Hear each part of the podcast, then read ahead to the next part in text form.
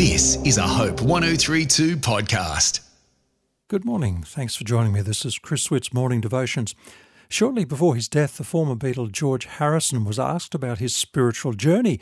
This was appropriate since it was Harrison who introduced the Beatles to Eastern religion in the 1960s after the group had broken up, and he wrote the song My Sweet Lord. And until the end of his life, he continued to investigate spiritual matters. He was interested in them. And this is the way he summed up his priorities. Everything else in life can wait, but the search for God cannot wait. I thought it was a great statement from uh, George Harrison. It was uh, Ignatius of Loyola who once said, If you're looking for God, God will find you. He will find you. And I think that's true. I suspect that many of us are searching for God, even if we don't care to admit it. David Bowie, who died in January 2016, he was 69. David Bowie, immensely popular, musical icon, I guess, who's still revered today. And in his lifetime, David Bowie experimented with a number of different religious belief systems, including Christianity, although he uh, said something startling in 2003 in a television interview. I honestly believe he said that my initial questions haven't changed at all. There are far fewer of them today. They're really important. I've always questioned, David Bowie said, my spiritual life. It's because I'm not quite an atheist. It does worry me. There's that little bit that holds on. Well, I'm almost an atheist, he said. Give me a couple of months. And uh, he seemed to use his music as the means of searching for God. Maybe you've heard the story of the man who'd lost his keys standing at the edge of the street light under a street lamp looking for his keys, and a neighbour came and uh, wandered over to help. Where was it you dropped your keys? Well, it was in my house, he says. Well, why are you looking out here? Well, he said, because the lights are better out here. It's a truth that we've known that you'll never find what you're looking for unless you look in the right place. How many people are looking for God, but they're looking in the wrong place? And maybe this Christmas time is a good place to start in your search for God. We read uh, at this Christmas the account of Jesus' birth in the Gospels. It tells me the shepherds out in the field doing their job, minding their own business. But Luke says, after the angels had left and gone back to heaven, the shepherds said to each other, Let's go to Bethlehem and see what it is the Lord's told us about.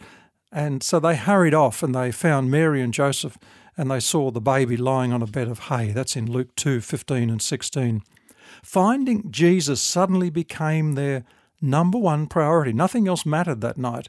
And it certainly made a tremendous impact because Luke says in verse 20, as the shepherds returned to their sheep, they were praising God and saying wonderful things about him. You see, it changed their life. They'd found, found Jesus because the light was on, they were looking in the right place.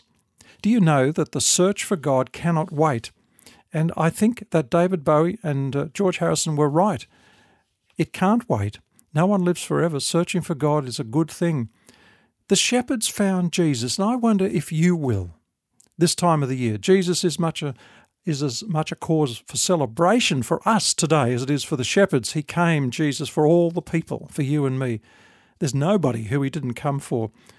What did he come for? He came to save us from our sin. Jesus is the Saviour, the Messiah that God promised.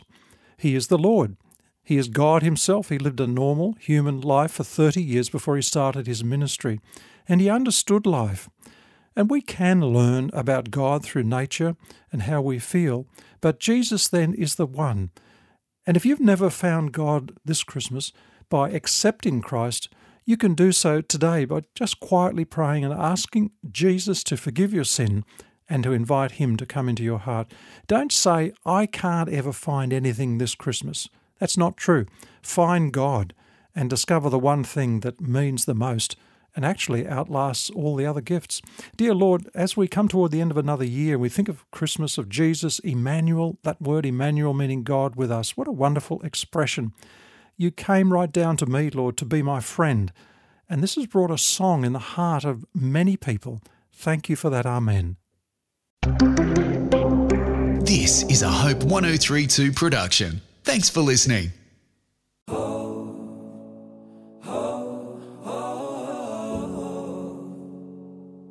Hi, my name is Heidi Wiseman, and I host my podcast, Hopeful Reflections with Heidi.